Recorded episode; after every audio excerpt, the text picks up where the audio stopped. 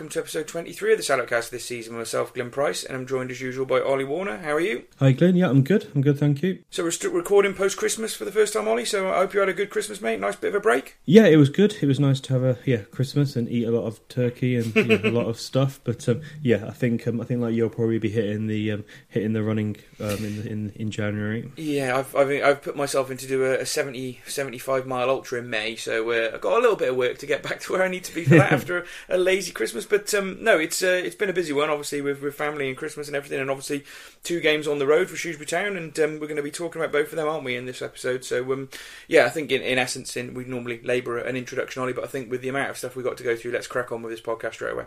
Luke Summerfield. Lovely corner. Deficit half. Brilliant free kick from Luke Summerfield. Hereford still complaining it shouldn't have been one in the first So the first game uh, being covered this week was uh, a trip to Accrington Stanley um, on Boxing Day, which did not go uh, the way we wanted it to do, and, and kind of drained my Christmas spirit away, really, Ollie, on the way back home, which was a bit sad. But yeah, we, we fell 2 1 to uh, Accrington Stanley. They scored both goals in the first half. Jordan Clark after literally seconds, and then Billy Kee after 21 minutes, and, and we got one back in the second half through Norburn on 52.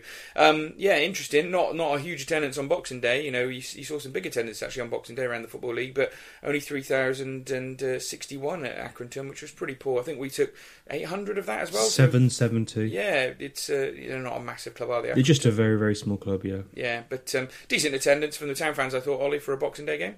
Yeah. No, good. Good. Obviously, it's a couple of hours on the road as well. So yeah, Yeah. good attendance. Yeah, it was a bit further on the way back, wasn't it? Because of a crash on the M6, which uh, annoyed a lot of people. But um, there we go. Um, team selection, sticking with the usual, really. Um, Arnold in goal, Bolton at right back, Sadler and Waterfall centre backs. The one change was uh, sort of the one that we had from was the week before. I think he played. I Yeah, he played now, in the week before. Haynes came back in again, so he, he retained his place ahead of Beckles.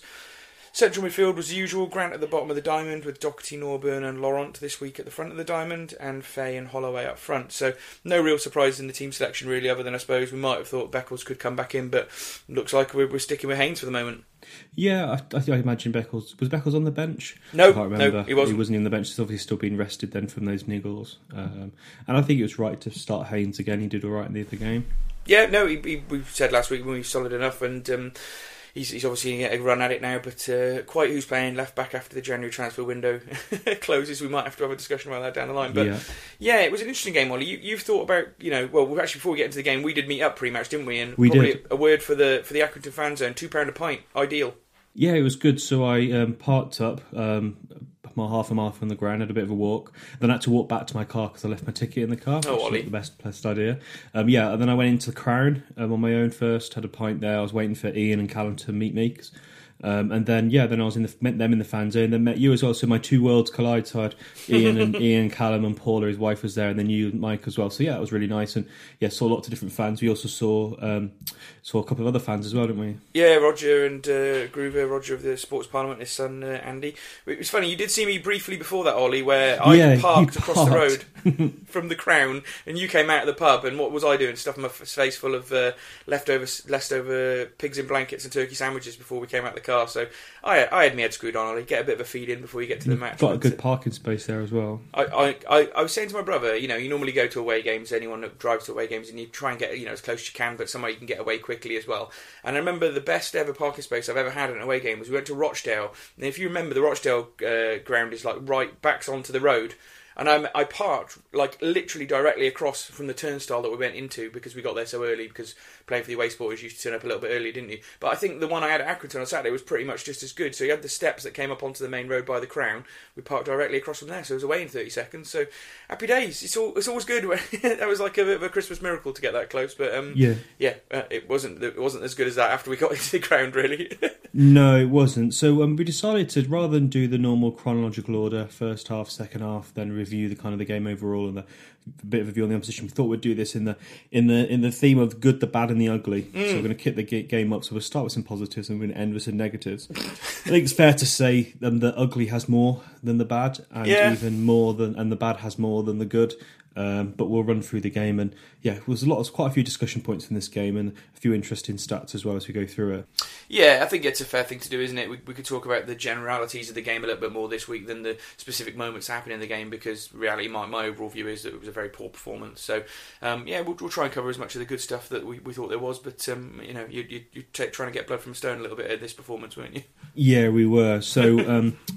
The the only real highlight really I think was in the first half was as a really really nice bit of link up play from Faye. I thought I had a good game overall. Mm. Get, keeps getting offside a lot, which is a bit frustrating. Um, he yeah. passes to Docherty in shots from distance, and that was probably one of the best kind of build up play apart from the Laurent effort we had in the first half. Yeah, and then the second half, then I put the second good was second half performance. Is it an improvement on the first, which wasn't really very difficult. Um, very, very poor. Um, but the second half was better, wasn't it? The shot came on, and I think the players did improve um, after half time. Yeah, I, I, think I'm probably going to be a little bit more negative about this game than, than you are, Ollie, because I thought, you know, oh mate, yeah, we haven't got into bad already. No, no, no. But I think you know, a lot. I saw a lot of people on, on sort of Facebook and Twitter and talking about it. I think Lewis as well saying, you know, better second half. You know, much more an improvement, and that's fine. It was an improvement. We played better, but you know, we were starting from the the point of a, a very poor performance in the first half, and then really we didn't really lay a glove on them in the second half. You know, the only goal we scored was a penalty. We didn't actually score from open play.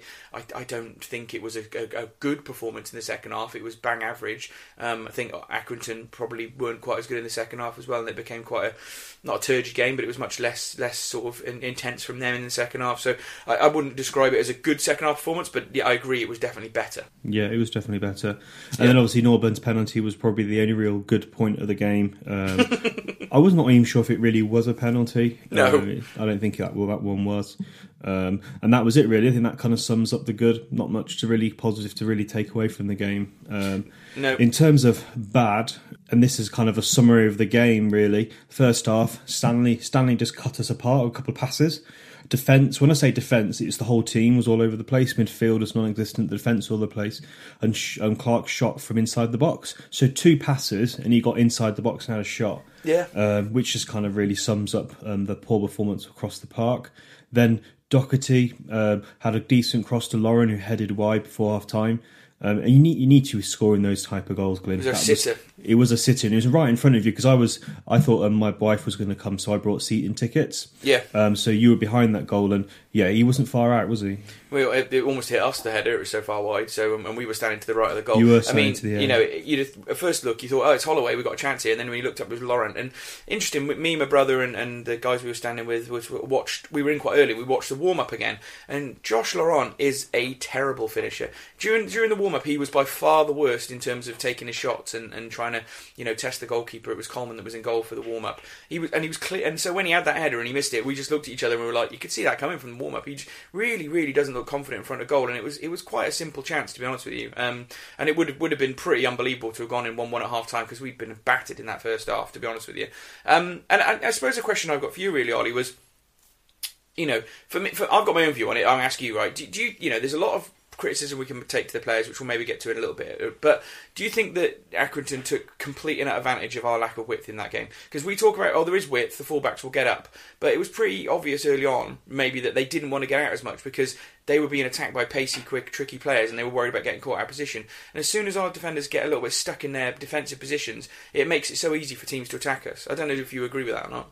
I don't think formation had any bearing on this game. You don't no? at okay. all.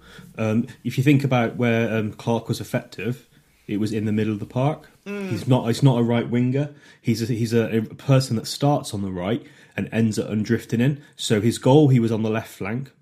Um, the shot he had, which we mentioned um, just a moment ago, he was on the he was basically in the centre of the park. For me, Stanley play very centrally, and their players all kind of come in. Um, so for me, there's been a bit of debate about formations. I think formations is a red herring at the moment.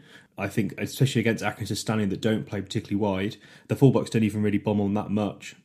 And for me, all their play comes from the centre. They've got two centre forwards who want the ball to feet, um, and they play off them. Um, so I don't I, think I don't think width had an impact in this game. I, am not talking about there, there, being you know no wingers and, and them attacking that space for that. I, I think that the the way that Accrington play because they've got so many skillful, tricky players. I think it gave Bolton and Haynes more of a defensive mindset than they've had when that tactic works well for us, and it has worked well for us. It's been part of the reason why we went on that good run. I'm not, you know, it's it's silly to throw the baby out with the bathwater. It can be a good tactic for us, but I certainly think that Bolton and Haynes were very negative in terms of trying to get forward, and we were obviously under a lot of pressure, and it's more difficult to get out. But I think, you know, I'm not. It's kind of a tactic thing, but it's also kind of a mentality thing. I think that we just got stuck in that defensive shape too much, and whenever we tried to break, we ended up playing a lot of long ball ollie in that game. It's probably the most long ball we played in in a, in a season in a game this season, and that was all we really had because we couldn't kind of come out in those channels wide. So I suppose it's a bit of a mixture of both. I don't disagree with you. I'm not saying that tactic didn't work. We should have played something else. I think it was more just we got stuck in a defensive mindset. I think really. Yeah, I think we'll come back to that Glenn, when we get to the ugly Yeah. section.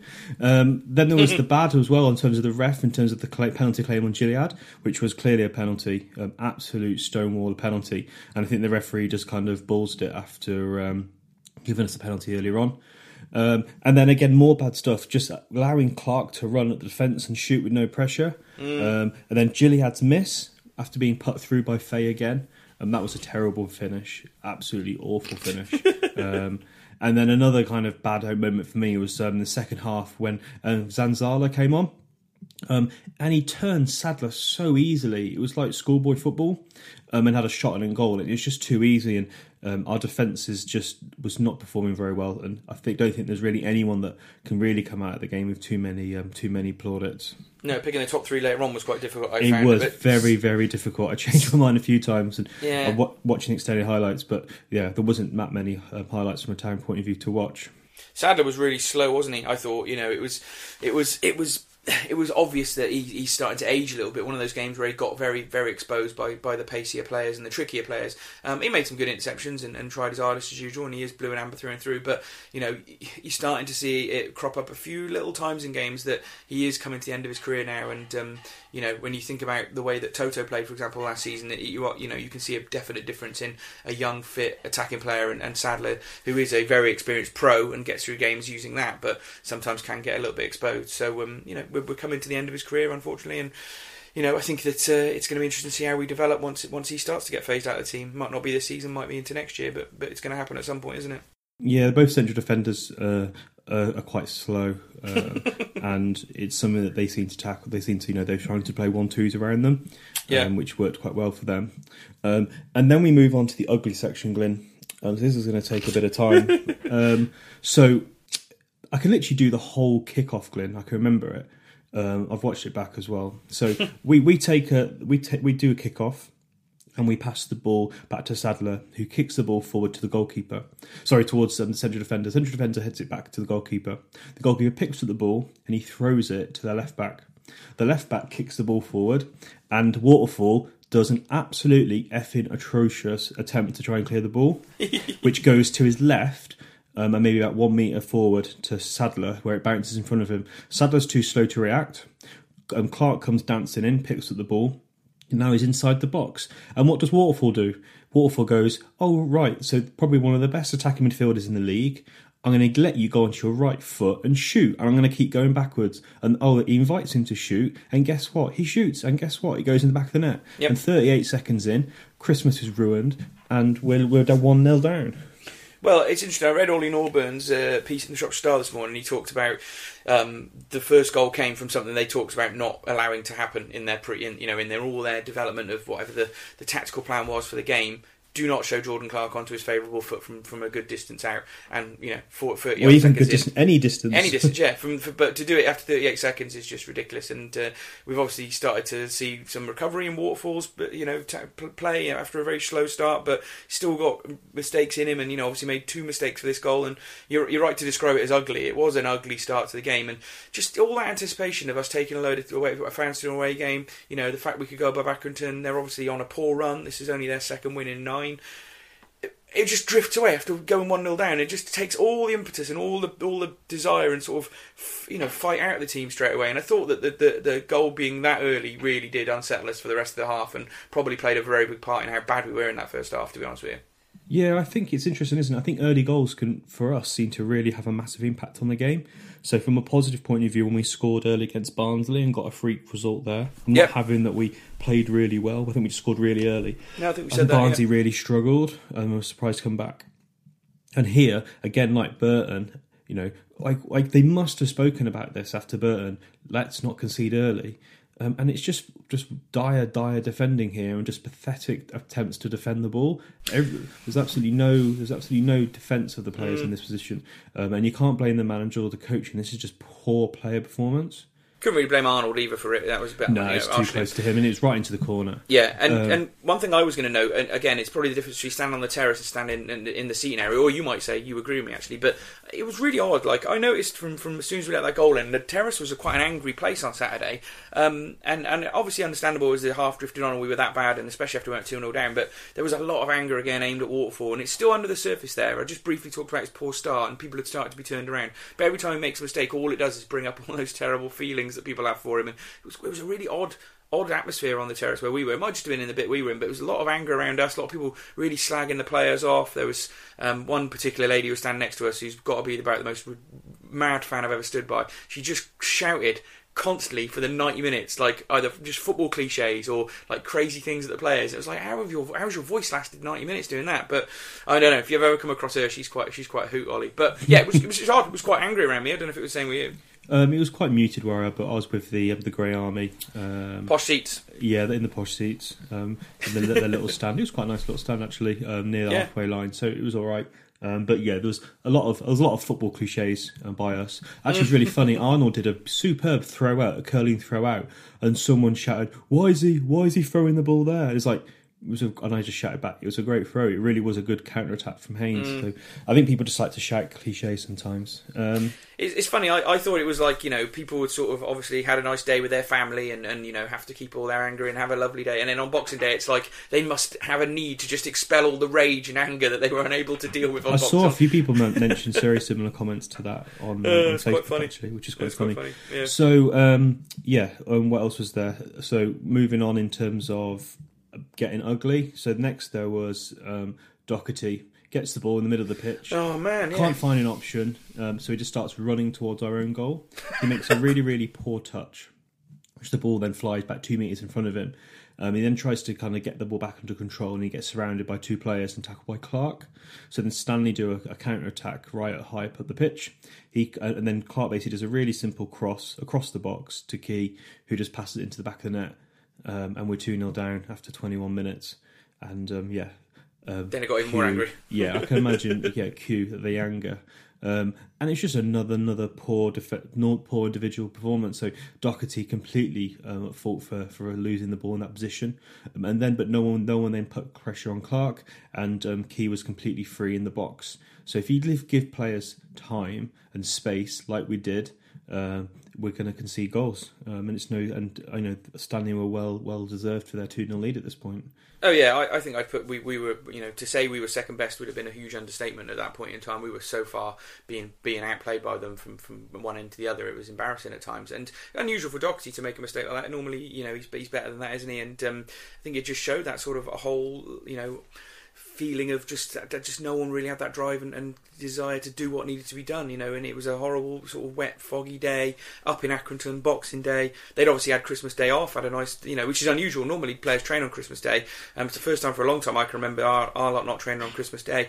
People were saying, has that had an effect? Have they come up here a little bit not, you know, mentally prepared for it? I don't know. Maybe it's just a, a combination of all those factors because we certainly made, we haven't been making a lot of mistakes this season, but for, to find Docherty switching off here and it wasn't just for the goal, you know, Doc switched off a couple of times in the game, Norburn did, Laurent was all over the shop, you know, you could pick pick all the mid central Oh, midfielders, Laurent, Grant. had, Laurent, everyone virtually had a terrible first half. Yeah. Laurent was particularly poor. He really Um, stood out. Norburn was really poor as well, and no one was given options. And yeah, for me, I, so one of the things that um, Doc, um, Sam Ricketts mentions is about um, you know players kind of getting structured and a structured style of play and having different options.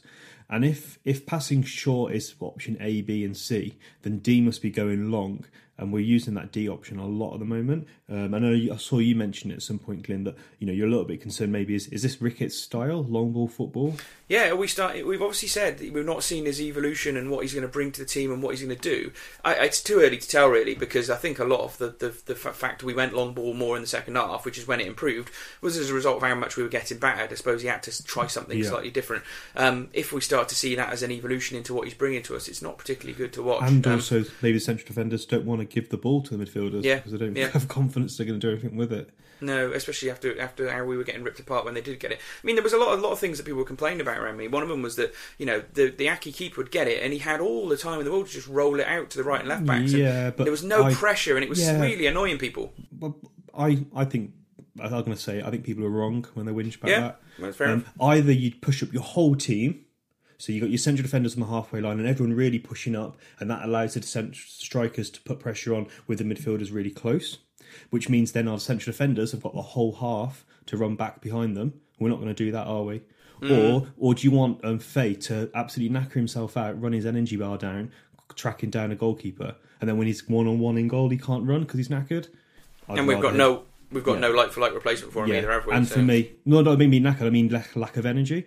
I'd Yeah. rather he saves his runs for running in on goal rather than pressing down a goalkeeper who's going to kick it, you know, kick it fifty yards anyway. he And saves a lot. Yeah, he saves a lot of energy being offside all the time, though, Wally. That is frustrating. but do you see my point about you know? No, I agree. I- press, you have to. Every, everyone has to do it. You can't just be the strikers. And people, Shrewsbury Town fans seem particular to moan about strikers not tracking down um, goalkeepers when they got the ball. It's just so for me, it's a waste of energy. well, Holloway looked particularly lethargic in that first Well, he half was for ill, me. wasn't and- he? he was yeah, ill. he obviously and was that ill, says but a lot about the other strikers that he's prepared to play an ill Holloway rather than the other strikers. Exa- I think that it proves that if he probably could and if he probably can, he'll get. We want to get rid of Angle and the shop. I think after Christmas, but I doubt he'll be able to get rid of both of them because of money reasons. But uh, we'll have to see. Clearly, he's not impressed with either of them. Um, I, I agree with you to a certain extent. I think it's more about the case of you know when we play well and the press works. You know, it wasn't just that it wasn't. Um, Fay closing down, for example, it was Laurent and Docherty and Norburn. You know, they when they press well, they can nick the ball back in the opposition half. I can't think of many times in that entire game where we won a ball back in their half and were able to spring a quick counter. Almost every counter we had came from our half, and every attack we had, which wasn't many across the whole game, sort of started from defence, and we worked our way up the pitch. You know, the press was just not there, was it? And um, no, but you I, know, you again, for me, I'd put the same analogy back. You to press, you've got to really commit your midfield forward and have confidence your defence is going to be able to run back Mm. and, and compete with ball over the top. Um, and I just don't think we have the players in defence are capable of allowing us to press. There's a few structural problems, isn't there, in, the, in the types of players we've got and what we're trying to do at the moment, and that'll only that'll only be addressed by bringing in new players, frankly. Exactly, yeah. And for me, I thought it was just worth worth highlighting. No, it's interesting. Sitting where I was sitting, this town fans' noise was kind of blowing off away, um, away from the stadium. You don't hear the, the town fans that much when you're sitting in the rest of the stadium. I couldn't So- hear him, and I was in the terrace. Yeah, but then at half time there was a lot of boos. Um, That we did hear, yeah. For me, I've described it as a basically the first half was lacking effort, desire, and willingness to put in a shift. And for me, it's the worst half we've seen under Ricketts, um, and the players would just embarrass themselves in that in that first half performance. By a considerable distance, it was the worst half under Ricketts. I don't think that's a that's a debate at all, really, Ollie. It was um, embarrassing, and it was just you know it's one of those games, Boxing Day, when you've got a, a fair few fans following. You just don't want to throw a performance in like that. It leads to more anger and frustration because you know people have taken time out of what is traditionally family time to come and support their football club. Um, and I've seen a lot of things in the press from Norburn and also Ricketts, I think as well, quite apologetic about it. So I think they understand that it was a, not a good time to throw in a performance like that. Um, and were boos were boos fair? I think they probably were. Honestly, you know, after that performance, I can understand why people wanted to have their say. So, um, yeah, hopefully it's not a common thing when we keep putting performances like that. They're probably going to people are going to keep doing it. But um, So yeah, interesting point, Glenn. So um, there's a there's a message from Clive um, on Facebook, and he said Ricketts says he can't accept a lack of effort, and that's what we had um, yesterday. No motivation. I think that's a bit harsh on Ricketts. Um, I, I did I did give Ricketts a gobful at half time. Now, do you agree with Clive? Are you putting this all at Ricketts not motivating the players, and the Ricketts is at fault for the lack of effort from the team?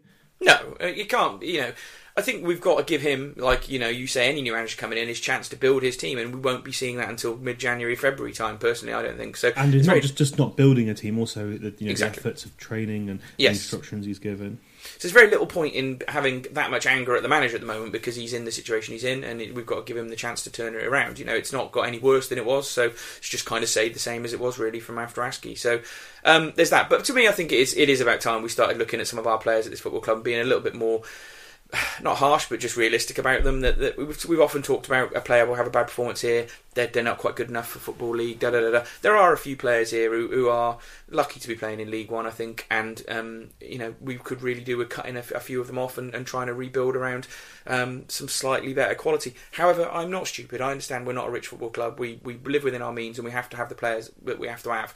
But you know.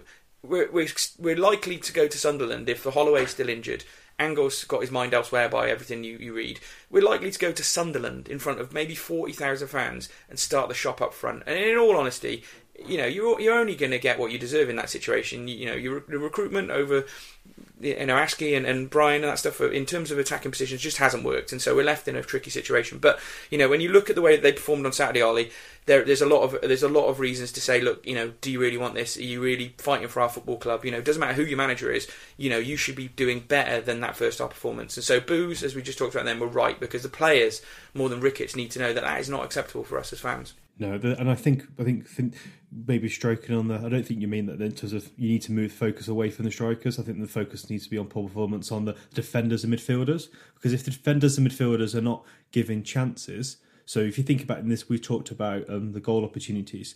Um, Holloway didn't have any opportunities to score, um, and Faye maybe had one shot or something. Um, so there was very, very little chances created by the strikers. But, now, I don't, I'm not saying I disagree with you, Glenn. Yeah. But we could have better strikers.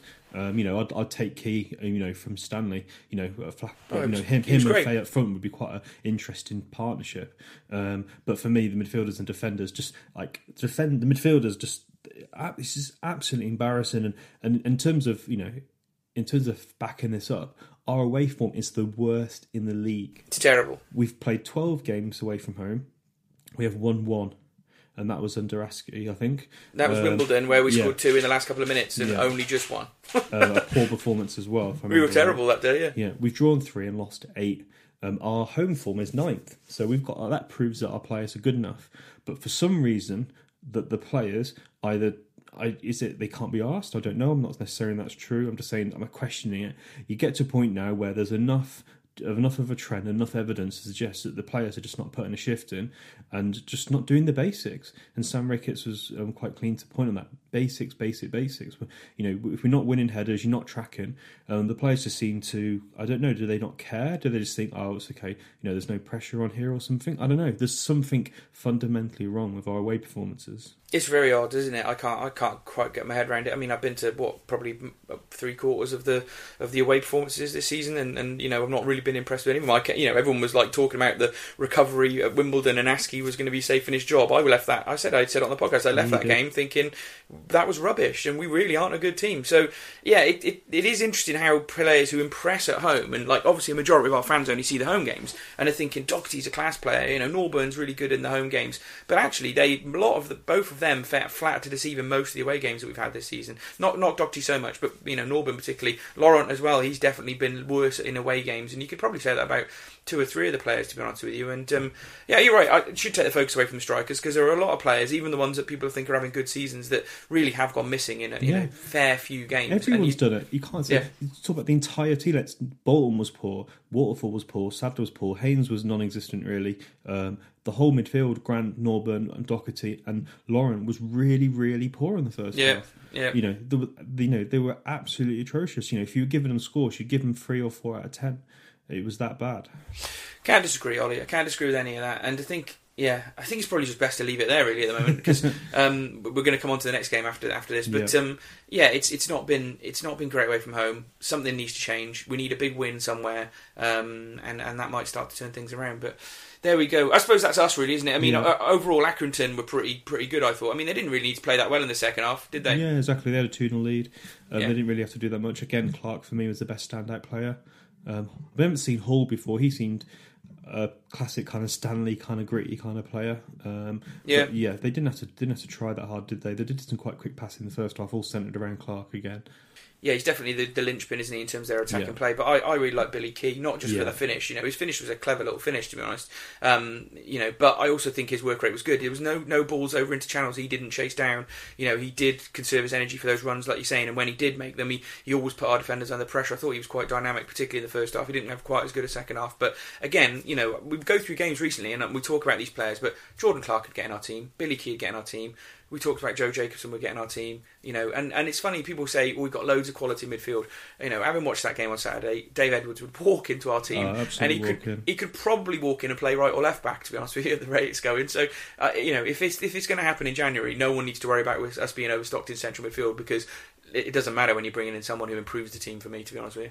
Yeah, no, definitely. Mm. Which made it all more difficult to do a top three. So Yeah, hard. quickly, quickly for me, I did the Fay, Shop, and Gilliead, and Gilliead only really made it in there because he was he was less worse than others.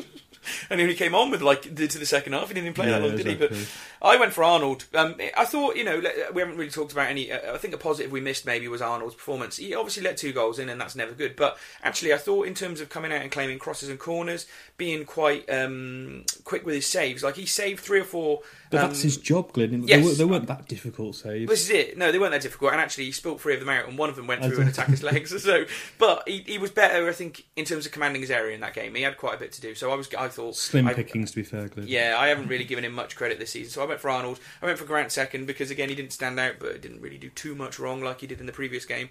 Um, and I gave it Faye third um, just because he kind of kept running. But again, I couldn't give him any higher than that because he's really beginning to get offside way too much my liking. He so, needs um, to improve his offside, isn't it? It's yeah, a but Holloway was as well. To be honest with you, during that game, quite a bit as well. They both were offside, which was which was even more worrying. Um, I'd, I'd suggest like a fair percentage of our attacks broke down with offsides, didn't they? And it was just like a big groan from the fans. So there we go. Through with match report, Ollie. Yeah, wasn't very positive. Yeah. um, so Philip um, said never turned up. Gareth Davis too much turkey. Holly Fitzgerald needs some defenders. Um, Dave Lawrence not good enough, and Dale was st- still crap away, uh, linking to the poor away form. And then Sam Ricketts, he said it was complete opposite to Coventry. Um, we're very poor, lacking desire, shown by conceding a goal after 37 seconds. Really poor um, goals. Um, and he was then kind of referring to it's going to take some time to kind of fix those kind of issues. Great. Um, yeah, I saw a different side to my team. Um, they worked us out and they won the second balls, referring to Stanley. Second goal was really poor again, and soft, talking about soft goals. Second half, we set it up. We had a clear penalty disallowed, and the defender actually told Gilliead he pushed him over, so he couldn't right. shoot.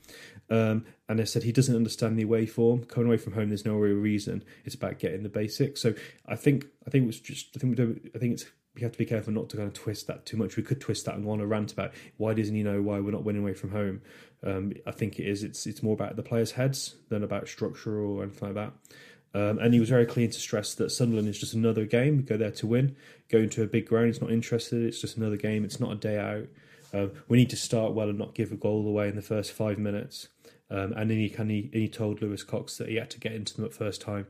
He's disappointed to have to do that. It's the first time he's had to do that. So quite a lot of interesting points there. Sam Ricketts was fairly honest and fairly on point, I'd say. Yeah, um, I think that's fair. Uh, he was honest about it, at least, I suppose, and, and couldn't really say much much more than that. Interestingly, someone sent me a tweet. I was just trying to find it earlier this week, saying, you know, everyone was very excited when we sacked Askey, and we're looking forward to the future. But in the last ten games under Askey, we accrued the same amount of points as the last ten games under the caretaker managers and Ricketts, which is quite interesting, isn't it? Because essentially, we've ended up back in 18th place after all these changes. So we are exactly where we were when Left. We haven't got any worse, which is So a you positive. say- do you think that selling then was? I'm asking you a question, Glenn. So do you think we should have stick to Askey on that point No. then? No, no chance, no, No, chance. exactly. But I, I, I just, it's interesting, isn't it, to think that that recovery that we had, everyone was very positive about. We've kind of, you know, frittered it away really with these poor performances away from home at Burton and obviously Accrington, and um, yeah, it's it's still not right this season, is it? And I say getting the new manager in is one thing, but it's also giving him the chance and the time to, to do his job in terms of bringing his players in and stamp his authority on the team. And we're just in this, we've just kind of, when you look at it now, these last three or four weeks, we've been in a bit of a holding pattern, haven't we, of to, trying to stick with what kind of worked and for a little bit, but um, But we, We- do we- well yeah. at home though, Glenn. We're ninth Yeah. in, the league Yeah. table for home, and we've shows that we've got decent players. It's just the players need to. This, and I think maybe it's um, someone pointed out. Um, I can't remember. We're going to find the guy's name. Yeah, James pointed out on Twitter that it's something for that um, for his human performance coach to look at. Mm, Um, it'd be interesting if he can get into the away performances, but there's definitely um, definitely um, some work to be done there. There is. So that was Accrington, and obviously it got a lot easier with our next game, which we shall move on to now because we travelled up to Sunderland. There'll certainly be in no rush to take this one.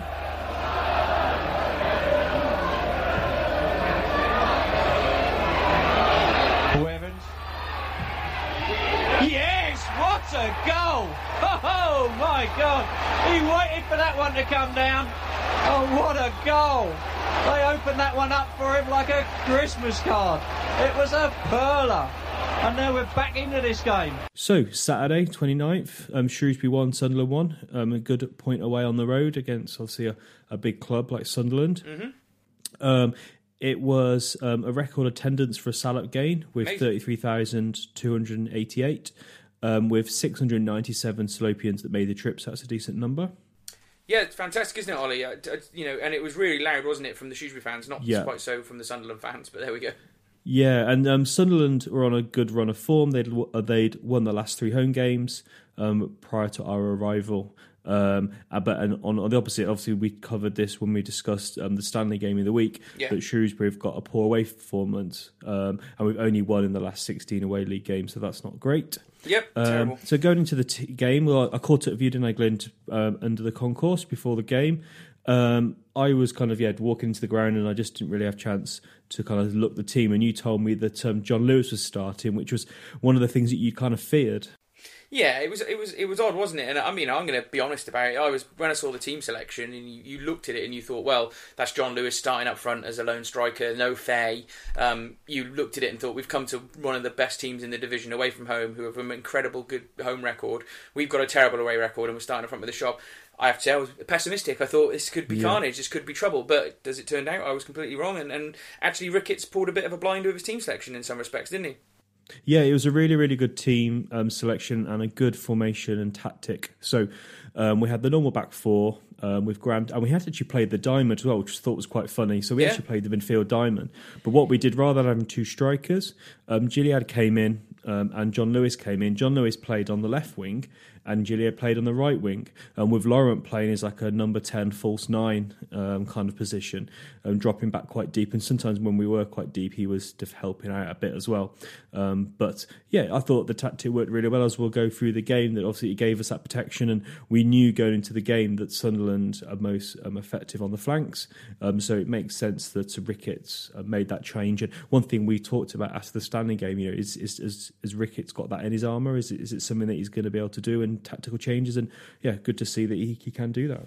Well, there's absolutely no way anyone on the scouting staff at Sunderland would have seen this coming. Let's be honest about it. So, you know, throwing that little tactical surprise, in at what was, uh, you know, as we said, one of the hardest games we're going to have away from home this season was. Um, it turned out to be a bit of a masterstroke, as I said, and, and um, yeah, it gave gave us a lot of different you know options that we haven't had in, in the last few weeks, really, in terms of how we can con- constrain teams a little bit, especially when they've got a lot of the ball. But um, that's not it's not fair for us to say that we were ultra defensive, Ollie, is it? I think No, we, not we, we had our own part of the game to play, and, and we did it well. Yeah, we did. So yeah, we defended um, with with that um, kind of yeah five midfielders. And when we didn't have the ball, we defended gallantly. But when we got forward, we were happy to push people forward, fullbacks getting on, and when when they had the chance as well. So it definitely wasn't a defensive formation um, and kind of tactic. However, one thing that we definitely planned to do from the start, and it was a bit of a cheeky kind of tactic, um, but you know it's been done to us, um, was time wasting. So yeah, Salop were clearly. Um, trying to wind up the Sunderland players and the fans um, because obviously the, the Sunderland fans do have a, a slight reputation for getting on the back of their team and you can kind of understand that with their recent history Yeah. uh, but it really worked didn't it that we were slowing things down um, from the start and you can't blame Yeah. Ricketts for that No, and and it was you know it's obviously something that's really got Sunderland's fans knickers in a twist at the end of the game. Obviously, he's got a point, and um, you know couldn't couldn't beat us, and they were like, oh, time wasted to park the buses. And I think it's fair enough to say we wasted time. We slowed the game down. We we'd put our game management into it. That's completely fine. You know whether you think that's cheating or not is a is a whole different ball game. In terms of parking the bus, I'm, I'm not going to have that. and We'll come to that as we talk about the tactics later on. But in terms of time wasting, that's a fair thing to say. But it, people in glass houses shouldn't really throw stones because type in the phrase Sunderland time wasting or Sunderland park the bus, and you'll find numerous videos from their era in the Premiership when they were at Arsenal or they're at Man United or they're at Leeds or they were at, you know or Liverpool, any of the big clubs from that era. They always parked the bus, or they always tried to game management to slow games down because they knew they didn't have the quality to compete against those teams. Now, I would suggest the gap between Sunderland when they were in the Premiership and you know the top six is bigger than it was between us and Sunderland yesterday. But you can't really blame us for doing it because that was that was part of our game plan to, to enable us to get a point, and, and we really need that. So I, I think it's a bit churlish Sunderland, Sunderland fans to go too crazy about it, considering in a reverse situation against a big team, their club would do exactly the same thing, and they're no better than anyone else. Yeah, exactly. That's the funny thing, isn't it? You get some you get some funny fans, and and funny enough, like on on they've all, most all clubs have their keyboard warriors, and Yeah. Sunderland seem to have quite a lot. They've got a Um, lot of but fans, haven't they? Face to face, um, they were a really really nice bunch. Um, so I was walking to the ground, got out the car. Becky, I dropped. I have to say, um, so we're up in Northumberland now, and um, Becky came up with me, we brought, and I left Becky and the dog um, to kind of. I went to the game, and so it was very good of her. Um, and I got out the car, Sunderland fan saw I had my Shrewsbury scarf on, said hello, and like, and then I was walking down the road, and a couple of lads said, "Oh, do you know where you're going?" I said no, um, and they told me exactly where to go. Oh, so face to face, and the guys who spoke to, because I was, should also mention, I went on the Roker Report extra before the game. They, you know, got some really, really great fans, but like any fan fan base, they have a few, a few, um, let's say, less um, positive characters. Yeah, I think it's the same, isn't it? And it's normally the big clubs, isn't it? You've got when you've got more fans, I suppose that you, you sort of uh, are more vocal out there on social media and stuff. And so, but I, I agree. I bumped into some Sunderland fans before the match, and I was asking one of the stewards where the away end was, and this lady came up to me and said, "Oh, if you go over there and you, you find someone who's a season ticket holder, you can get in for a tenner today." And I was like, "Well, I'd like to do that, but I'm an away fan." And she was, "Oh, no problem." So they were trying to help me get in cheap, which was quite good. So um, yeah, That's you can see funny. you can see if that's the sort of deal they're doing, why they're getting their big crowds still, I suppose, and exactly. why they're getting thirty thousand down there for a League One game, which is pretty impressive to be fair. So It um, is a good number. It is it, it was, but yeah, as I say, we talked about the we talked about the time wasting and the, then the team lineup, but it, it was in, initially quite shocking to see Laurent the furthest forward, wasn't it, Ollie? It was surprising, but as we went on, because we, we sat next to each other at this game, it's something we don't do that often, Nope. um, and and we started well. and we we were both commenting. You know, we were kind of Glenn, Glenn, it's, it's five minutes. We haven't conceded yet. Um, but actually, at this point, um, but also, you know, we started the game really well. Um, I'd say like the first 10 minutes or so, T- Shrewsbury Town were definitely the better side. And um, it links back to you saying you read that um, article from the Sunderland Echo. And they were saying that, you know, Shrewsbury are a team not to, you know, be taken lightly. And we showed that with Docherty, Gilliead and Norburn getting on the ball and, and playing some nice stuff. Yeah, and, and the thing that was good about it was we were we were intense. We we really wanted it. We we really got stuck into them. You know, there were some really good hard challenges from Grant and Docherty. I remember um, when we had to defend, the blocks were solid and crisp. I thought the passing was excellent in that first twenty minutes. We were really crisp with the passing, and again, the midfielders take a lot of credit for that. Um, and I, th- I just thought it was nice to see us come out and frustrating because you think if we'd have put that type of performance in against uh, Accrington, we could have got so much more out of that game. Accrington weren't, you know, world class, were they? And it's a bit annoying that we can then suddenly start playing like that for the first 20 minutes, half an hour of a game, and, and not have done it at all really during the Accrington game. But as far as the Sunderland performance was, obviously they're a big stadium in front of a lot of fans. It it got the players up, obviously, and, and you, you cannot really fault that that first period of the game. But we had one shot, um, which was like a half shot, I think, from a corner where Docherty sort of trickled run towards the line. They cleared it, um, and then, then we had some more good play, didn't we? There was a really good counter at one point. Yeah, we did, and and just on that, I think it was also we, um, you know, this was a test for Ricketts and the players, and that's the funny thing about football, isn't it? You get you get shocks, and that's why people, you know, watch the football. If it was a, if the league table was just about attendances, you know, no one would go. You know, te, you know, it's kind of a bit of a contradiction. No one would go, and if it was that boring, but anything can happen. And yeah, that mental side of the game is quite interesting, and clearly, you know, the players were up for this. Um, Yeah. and Ricketts had obviously got into them. Um, so we were a yard really ahead well. of them. Yeah, we Yeah, were exactly. definitely a yard ahead of them. And talking of that, so yeah, we started with a great counter attack. Um, Grant winning the ball, um, and st- Gilliead went on a storming run on the right. I actually quite like him on the right. He looks quite balanced there. Um, then he was fouled on the edge of the, the, the near the penalty area. Um, I would much preferred if we had a free kick, but um, kind of we were given advantage by the ref, and Laurent fires over. Yeah, it was, it was unlucky. I I think you know we're going to come to this in one of the, one of the only real issues we had in the whole game. Um, when you look at it and whether we could have got more out of it was the finishing, and and, and you know I think we've probably done that to death over the last few podcasts, and it, it is a shame that we haven't got that natural finisher. Obviously with Fabian on the bench, which you know tactically was the reason why he wasn't playing, wasn't it? When you think about how we played rather than him being dropped, so you suspect he'll be back in the team if we do revert back to our normal tactic. But yeah, that was unlucky. I mean, it, Laurent obviously missed that sitter at Accrington, and he's getting a bit closer, isn't he, as we go on? Yeah, and for me, it was kind of a bit of a, a bit of a theme of the game that they seemed almost surprised that we were tackling them. Um, and Grant, in particular, you know, Grant Norburn, Docherty worked really tirelessly in that in that that area. Um, and then, yeah, thirty minutes into the game, um, again another um, a- another um, drive and run. So Grant kind of jumps in front, wins the ball off the toes of um, of a midfielder. He runs forward and is fouled by the right back. Um, Docherty takes a free kick, it's high and into the box, and Waterfall makes an absolute beauty of a header and sending the, the Shrewsbury Town fans into absolute disbelief and absolute joy. Um, and it was a great header from Waterfall. It was it was brilliant. I mean, to us, it looked perfect, didn't it? From where we were right in front of us, and they sort of ran down, and they were really sort of getting the the crowd up, you know, going, come on, come on, and it was it was fantastic, a real moment. Even though it felt like we were about six miles away from the Molly, you know, and they, they were a very small speck in the distance because we were up in the rafters, weren't we? The fans who went, and um, yeah, it was just a great header. And it's funny though because I got was talking to my mum and dad today about it, and I've not seen a replay of this, so I don't quite know which it is. But on the day, it looked like a good header. But they were saying on Radio Shropshire that it hit him on the back of the head. Have you seen a replay of the goal today? It's really hard because the um, it's not like Shrewsbury where the camera's really close to the pitch. No. um, it's quite a bit away, and you can't actually see. And actually, the way he turns, I, I was I was surprised. I'm not sure where it hit him, but um, anyway, it went into the back of the net. It was great though. Yeah, he may, Yeah, definitely it was- meant it. You know, wherever it and we him on the head. deserved, and I'd say we deserved a lead at this point.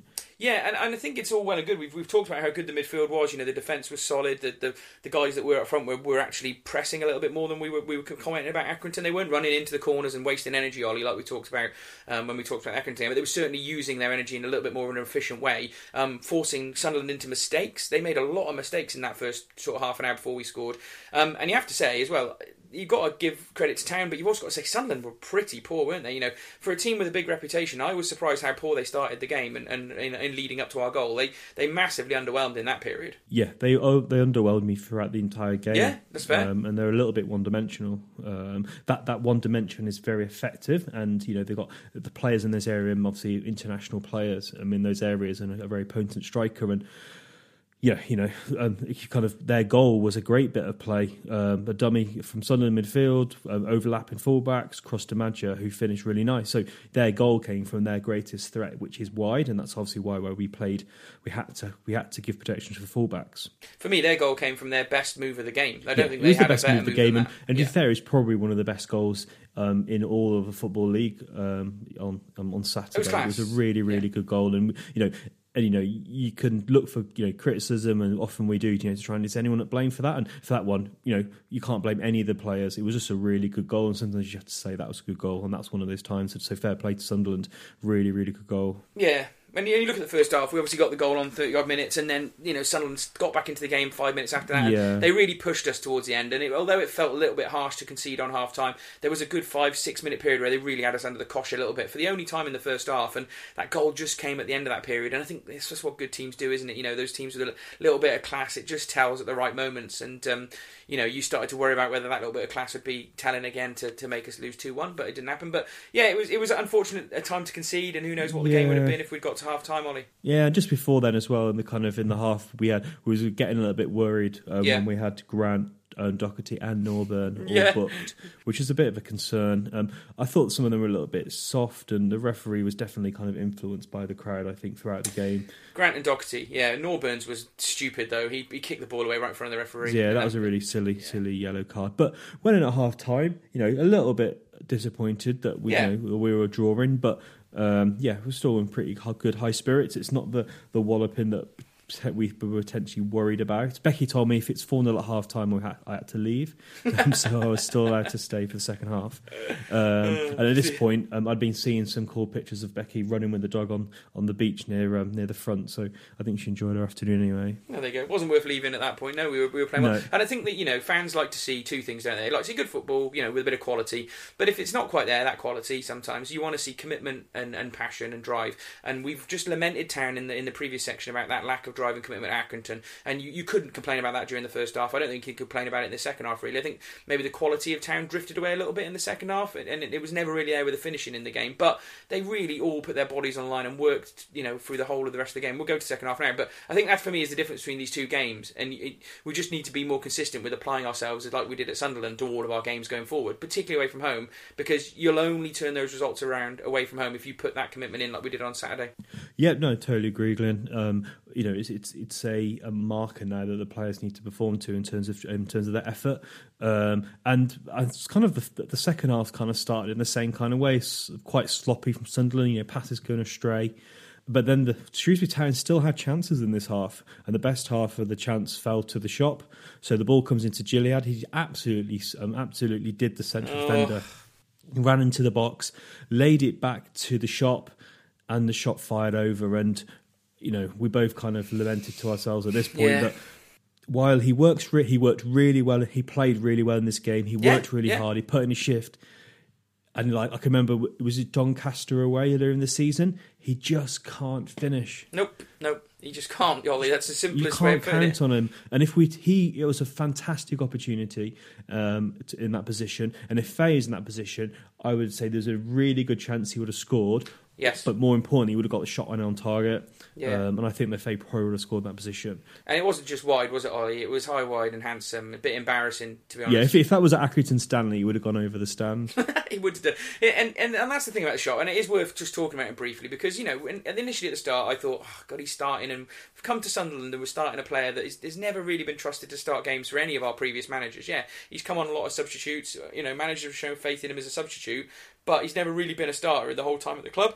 And you know, it just it's just like that. That shows the lack of options we've got, doesn't it? And you have got to think Angle's going to be on his way in January if he's not starting ahead of the shop in a situation like that. But I have to say, in the first half particularly, he really impressed me in the position he was playing. So he was out of position, stuck on the left wing. He was flying into tackles. He worked really, really hard in his closing down. You know, his passing was pretty crisp when he got the ball. He chased down lost causes, you know, all the all the things you would want. But un- unfortunately, you know, all of that is, is is decent in his position. But he was still one of the attacking players. And when you get a chance like that, you've got to do better. And, and as I say, that's I, was, I think I said to Lewis Cox, that's why fans lament the shop. We don't lament his work rate or what character he is or what kind of bloke he's off the pitch. The fact he's you know vice club captain, he's got a big role at this football club. We only lament him for his finishing. And as a striker, that is fair, and it is a it is a fair stick to beat him with. And if he could have done better there, and we went two one up at Sunderland, I honestly think we could have got a good result out of it. So it proved to be quite crucial, unfortunately, um, for us getting the win. Uh, It's just good we didn't lose, I suppose. But um, it is fair. It is fair to, to point out the good and the bad of the shop in that game, and it's not fair to be totally negative about him. But it is also fair to bring up that, that there is still that problem with him putting the ball in the net. But there we go. yeah, there's a couple of times he got caught because he's not a natural winger where he didn't track the man a few times, but he had a good performance, so we're not going to be too critical for this time. It's just the the, the one point that you kind of want from a striker is, Yeah. is that uh, that finish. Well, I would say, Ollie, just say one quick thing about that is as well is he was out of position, so it left um, Haynes with a lot of extra work to do, didn't it? To be honest with you, and Yeah. he was And fantastic. he was playing He's against definitely McGeady as well. Yes, yeah. It was definitely the best game Haynes has had for us, in my opinion. He was really Yeah. good. He made some cracking tackles, provided quite a good bit bit of options down the wi- wings when we were trying to get out there. Was pretty crisp with his balls forward, and you know a good solid performance at left back. And everyone worried about him defensively. We're not worried about him attackingly, but showed he has got a bit of nous about him defensively when playing against some of the best players in the division. So yeah, I was quite impressed with him. Yeah, I think uh, it's interesting. I was having a debate with someone on Twitter. They were saying that they didn't think Haynes played that well, and I was like, and I kind of had a bit of a joke of a like you know, hashtag high standards. And it's funny, I was watching the uh, match of the day later in the evening, and Robertson got skinned, and I'm like, well, Robertson is probably arguably the best left back in the Premier League, Yeah, and he can yeah. get skinned. And you know, that's just that's just the life of a fullback. You will get skinned at some point. Um, you can't stop every single attack going past you. Um, it's just it's just not, and especially when you're playing against you know Sunderland spend a lot of money on their wide players. So yeah, we've kind of lamented that point there. So Yep, yep. Um, yeah, the game kind of went on. Sunderland keep focusing on their flanks and getting the ball in the box. They put another striker on, um, and they yeah just kept. And whenever they were crossing, they were putting like five men in the box. Um, so Town did really really well to um, basically keep keep these. And throughout the game, we were doing some amazing blocks and last ditch tackles, and the lads were really putting their bodies on the line, weren't they, Glenn? Body, bodies on the line is exactly the phrase I used quite a lot on Twitter yesterday. And um, one thing I say is I liked Sunderland's substitution. They put a big bloke on up front, didn't they, to try and change it a little bit. And to be honest with you, it played into our hands because Sadler and um, Waterfall were immense. To be honest with you, in the air, they both had fantastic games. Um, you know, very very challenging circumstances with a lot of the pressure towards us in the game, and I don't think they really made a mistake. And um, yeah, it was just just fantastic from the two centre backs. So as soon as they went direct and aerial a few times, I thought that's fine. I'm, I'm pretty confident we'll be able to head and clear all this away. My only issue was whether that ball would land to one of their players and they'd have a, have a sort of second second phase Yeah, shot. But we were really which- we were really good at closing it down as well. You know, you find that Grant and Docherty as well were just about getting there to stop those second phase shots as well. So it wasn't really the defenders just putting their bodies online. But you've got to give Grant and Docherty as, the, as probably the, sh- the two shielders um, as it became when we were under pressure. You've got to give them a lot of credit as well. Yeah, and it was is in one of those kind of knock down kind of scramble situation that Magic got the ball um, and dived for the pen um, in, in front of Oh, it Grant. was horrible. Yeah, Um, cheap. But and the question, like the referee for me, absolutely bottled it at this point. He was too scared to book him. It was clearly a yellow card. He tried, he simulated um, to try and win a penalty. Why Yeah. wasn't he booked, Glenn? Well, because the referee had slowly but surely been becoming more and more in favour of Sunderland, in my view. To be honest with you, Ollie, that's what it, it felt like on the day. It was very much like they were getting lots of soft free kicks as we were trying to get out, um, and it, yeah, definitely felt like they was probably being influenced by the crowd. You know, thirty three thousand and you know whatever it was, six hundred of town town fans and thirty three odd thousand of Sunderland.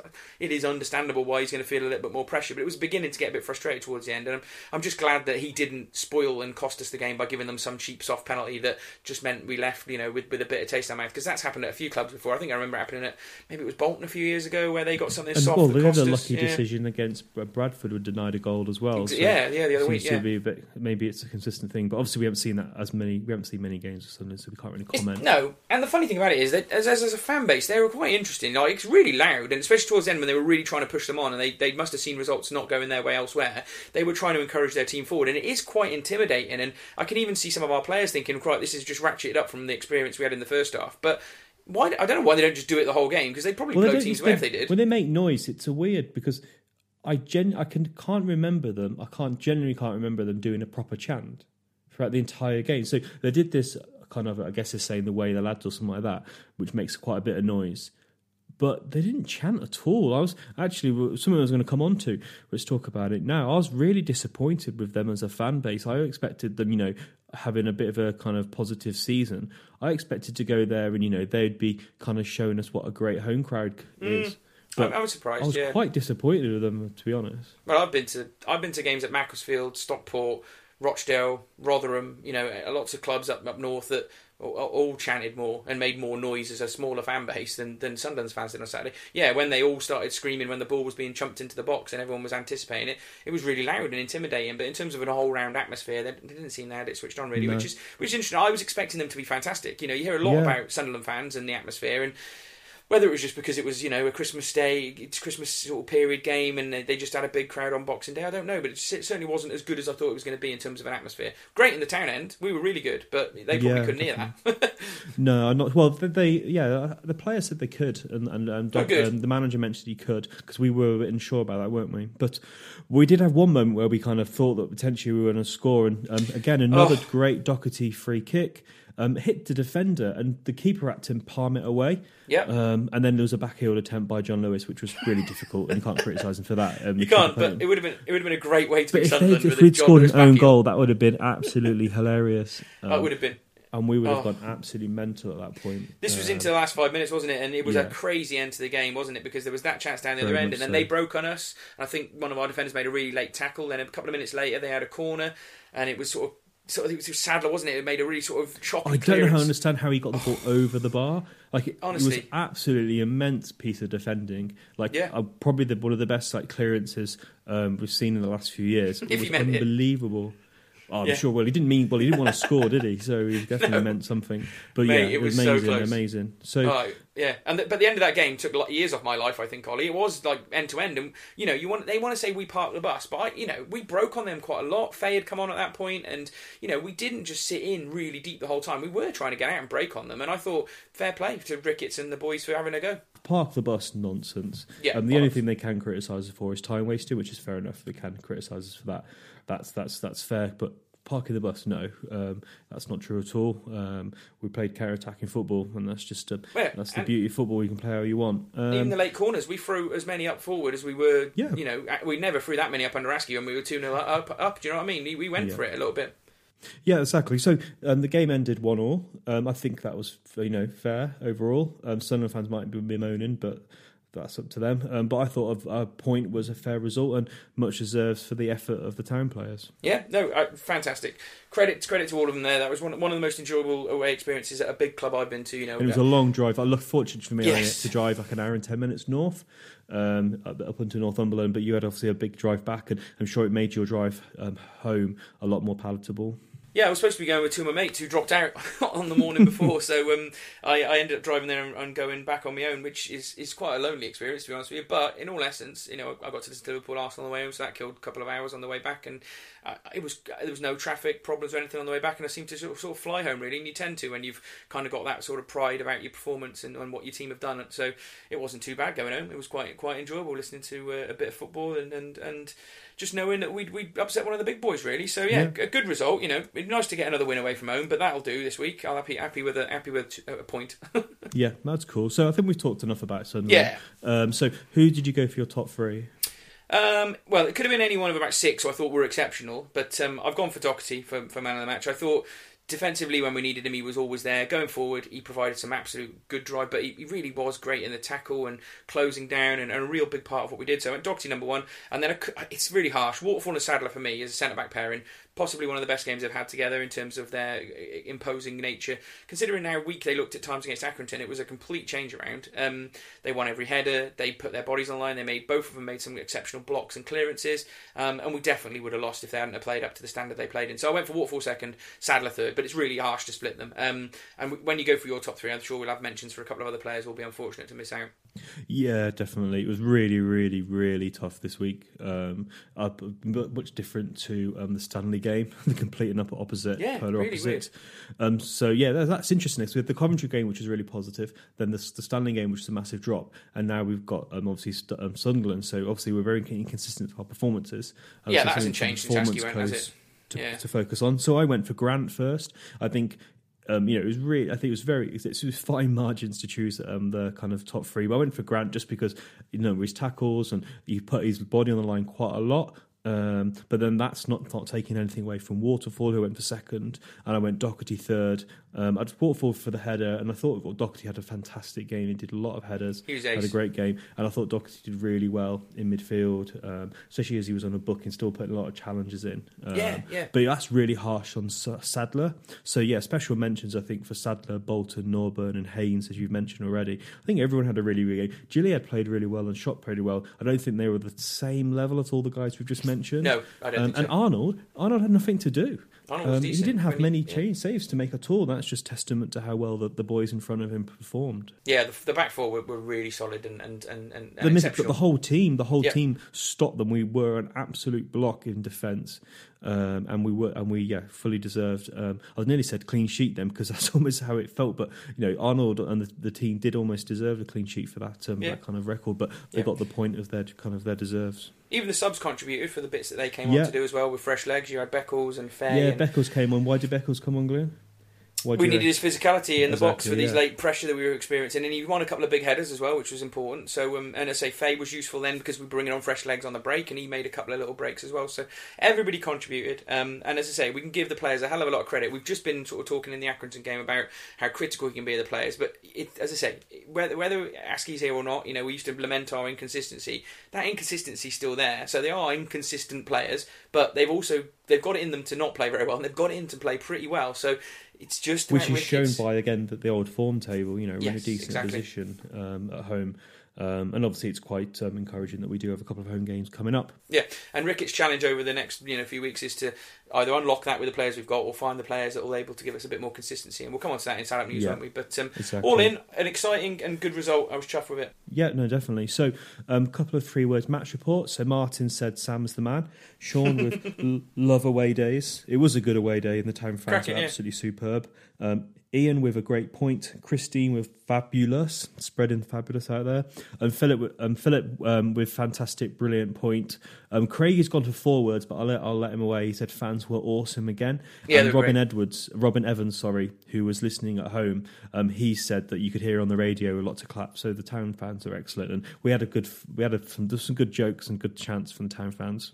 Yeah, it was it was cracking day, and there was a lot of lot of banner as well in the, stands, wasn't there? People shouting Yeah. about, and it was it was certainly a lot more entertaining and much less angry than Accrington. That's for sure. Yeah, it was completely different. Oh, um, and then just some, some what does Sam Ricketts have to say? He said he was delighted with performance. He asked the players to carry out a game plan, which was clear. And obviously, one advantage of sitting so high up is it was quite clear, wasn't it, to see our tactics. So it was quite interesting. Um, and he said that we were outstanding. We deserved the draw. Arnold didn't have much to save. He, no, uh, basically, sorry, it was a question from Stuart Dunn. Arnold didn't have much to say. He said no, he didn't. Showed how well we worked. He said we now we set a standard and showed everyone what we're capable of. Um, and then he also mentions the away fans were excellent. And you could hear them well over the home fans. So yeah, so um, well all a good point. Um, and yeah, I think it's maybe a bit of a marker, and hopefully, maybe it's something that we can. Well, we have clearly used this as a bit of a benchmark in terms of performances going forward, but hopefully, it will give the players some confidence that you know we do have the ability to kind of grind games out, um, and we just need to obviously just get that a little bit better going forward. Yep, I'm sure we'll get there. As I say, I personally think it's going to require recruitment changes, and we're going to talk about that in Salop News now, aren't we? As well as a couple of other things. So, yeah, all, all in all, a, a, a positive result. Um, you know, it means that if we can win the next game, we can take what is it, seven points from, from the Christmas period, which would be acceptable. So, yeah, I suppose it's on to the next league game really for that, and, and then the cup, and uh, yeah, there we go. So, yeah, I guess we'll move on to Salop News, Ollie. In the penalty area, Minadovic for West Ham.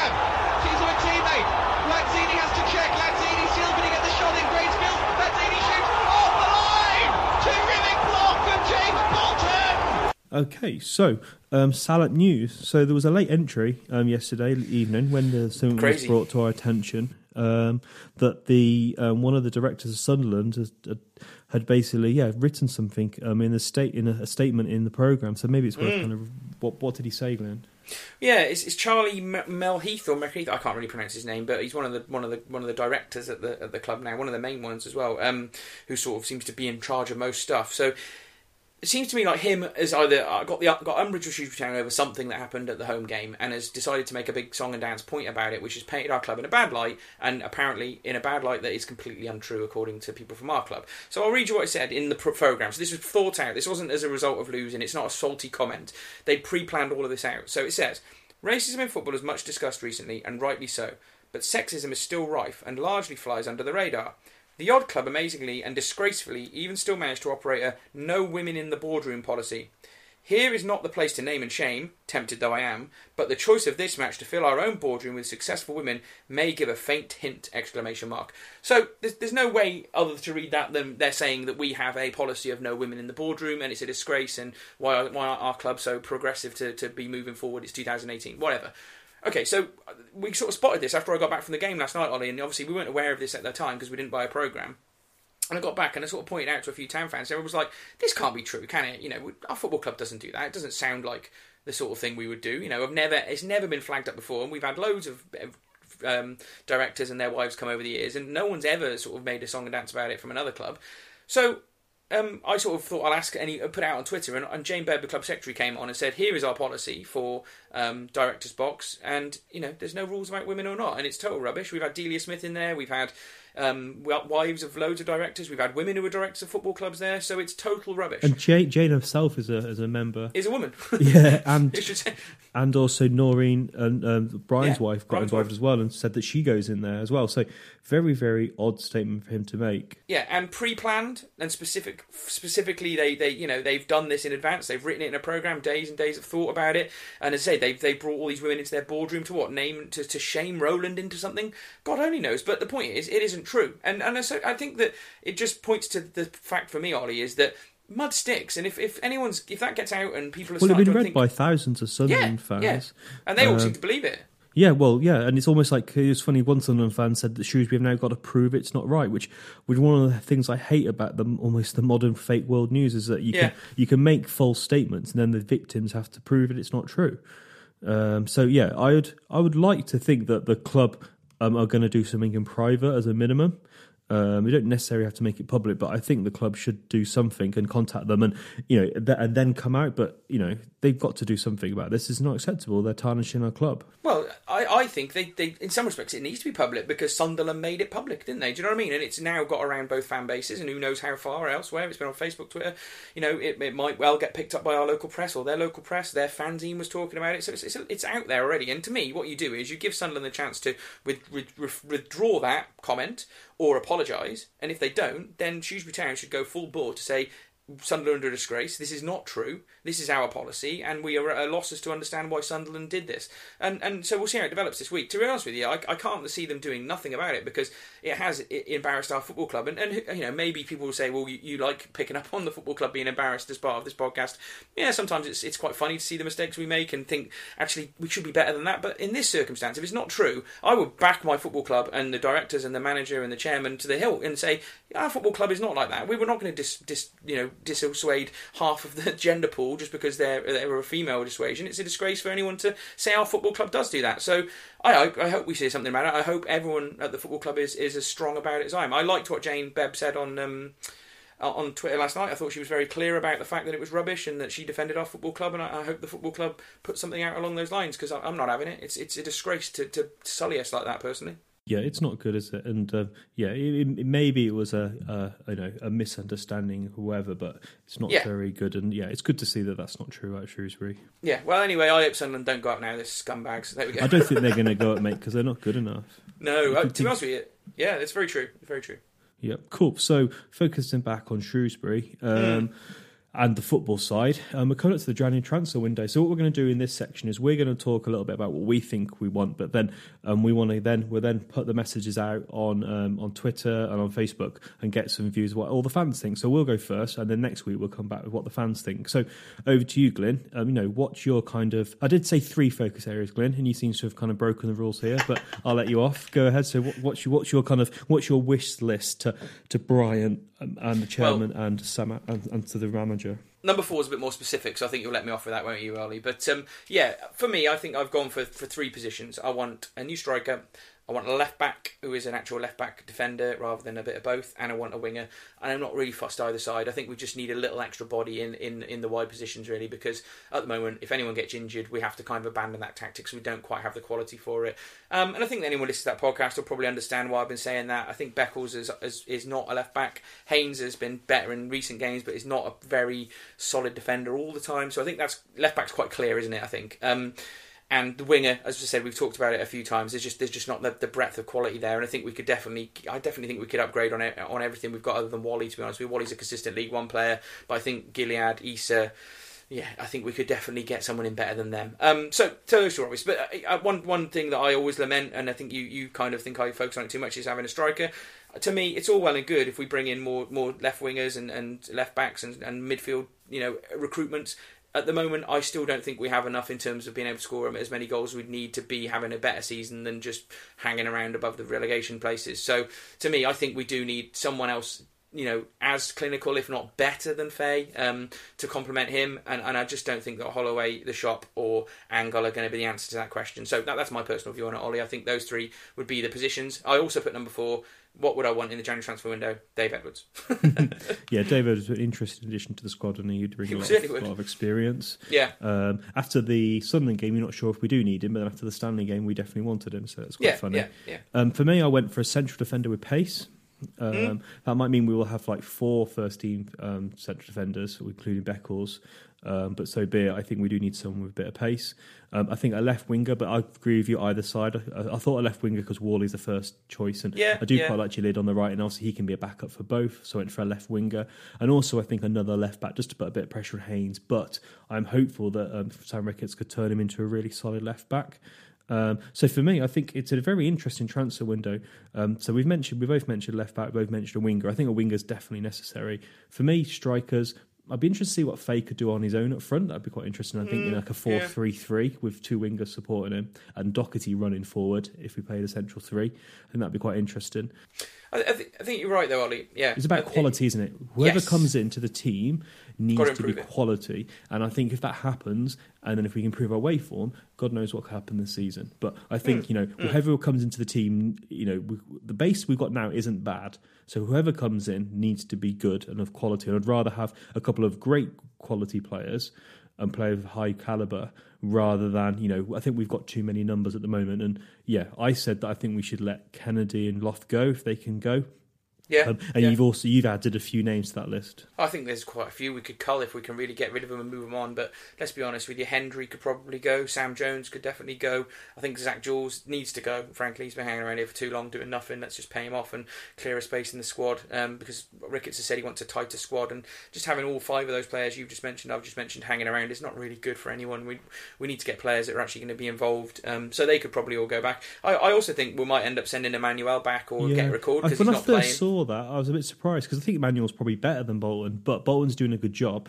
But also, more importantly, and if I was the director of football at Shrewsbury, which I'm not, and we don't have one, I'd be thinking, where's you know, want to get um, Sears on the pitch. So Yeah, maybe, I think that's yeah. a good point, that Glenn. Actually, And even Coleman must be under threat a little bit because you know again he's not playing. He's out on loan here from a, from a club that probably want him getting games. If if we can bring you know send him back and potentially bring in another highly rated young goalkeeper or from the somewhere, youth player, maybe we've got Yeah. a couple of youth goal- goalkeepers, haven't we, at this club? yeah, I, I'd be I'd be surprised if we if we messed around with goalkeepers too much now. I suspect Arnold will probably get the run at it for the rest of the season unless he starts to become poorer. But he's he's improving Arnold if anything. So yeah, can't Arnold's really done really well. It was Yeah. interesting, wasn't it? What Danny Coyne said. Of those who might not have heard that that section of the podcast, we were talking about Danny Coyne as he's taken some weight off him to improve his agility, and he's been working a lot on him. So yeah, that's uh, Arnold has definitely improved, and his Yep. kicking certainly better than Definitely, um, yeah. than um, Coleman. That's for sure. So yeah, a few lot of interesting points there, and then also there's a big question. You know, with Holloway, I think you know we have a bit of debate about Holloway, but I think he's a great target man, and he's a really, and he helps Faye score. So we've got Faye anyway, and then we've got the shot, which I don't think anyone would take him up. So we got him for the rest of the season, um, and then we've got Angle, who, which is the big question one: what's going to happen to Angle?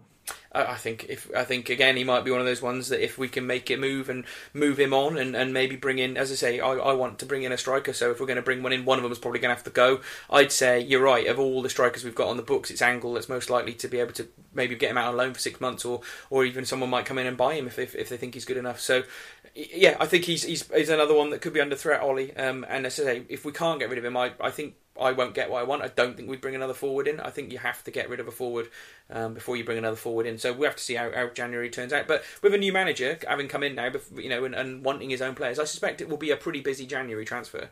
Yeah, probably more going out than coming in. yeah, yeah, suggest. possibly. um, yeah. Hopefully, some yeah, some long term solutions for some of those players. Um, obviously, uh, with the modern day um, way of getting data, I'm sure that obviously um, the has had the chance to watch lots of videos of Hendry. Yeah, Uh, plus, yeah. probably the reports that they probably make. So, so that's our opinion, Glenn. Any comments from you before we close? No, I suppose the only Yeah. other option of, of loan players that are out is Bryn Morris, really, isn't it? What Yeah. happens with him? That's another thing to consider. Yeah, Um, sorry, yeah, we forgot about him. There's so many yeah. players. So yeah, the squad definitely needs to be shortened.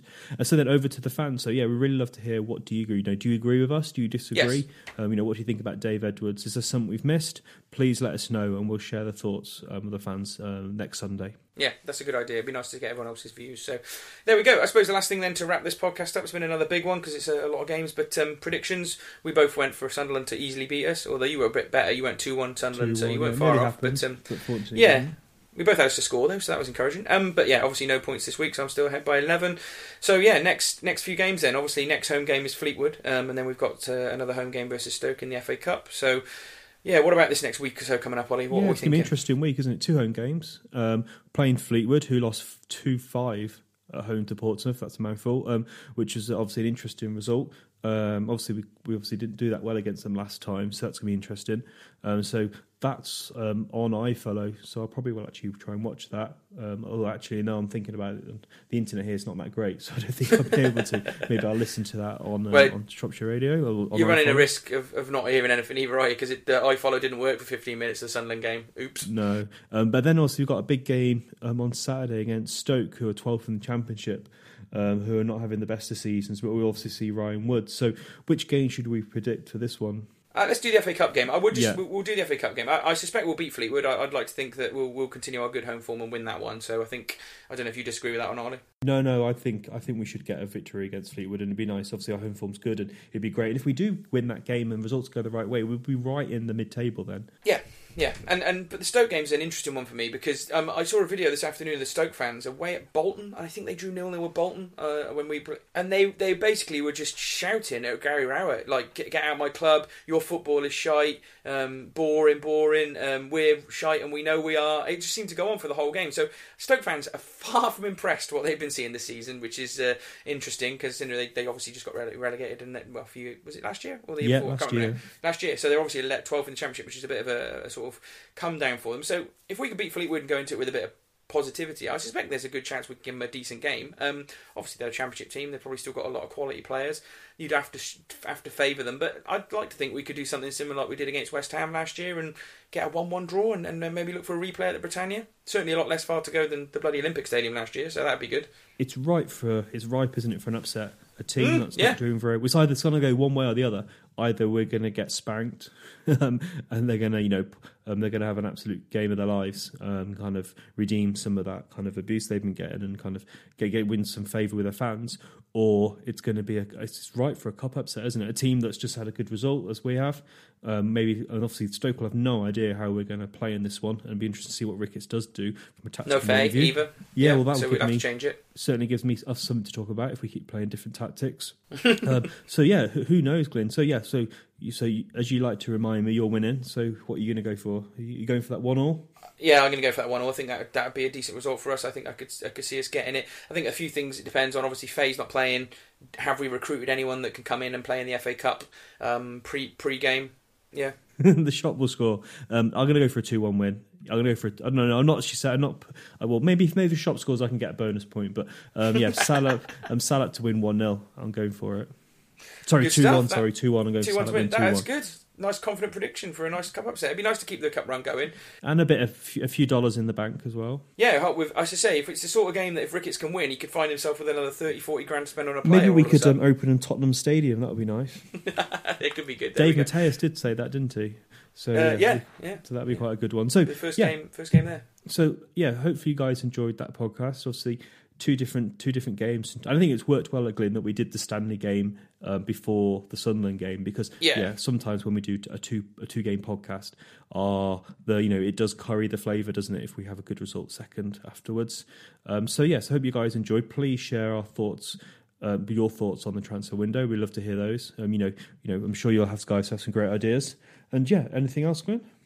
No, I think that's it. It's, uh, it's going to be Happy New Year because this is our last pod of 2018, which we should just reflect has been a good 2018 for our football club, but also a good uh, 2018 for our podcast as well, Ollie, because it's seen some incredible growth this year, especially during the run last year with us with us sort of going towards promotion and lots of new listeners coming on board, and we seem to retain them over the summer, and we've seen great numbers this year. So once again, I'd just say on behalf of our of our podcast, really thanks to everyone that's listened over the course of 2018 and helped us grow, and and uh, yeah, we'll be back in 2019. We have no plans to go anywhere, do we, Ollie? No, we don't. No. So yeah, thanks for listening, guys.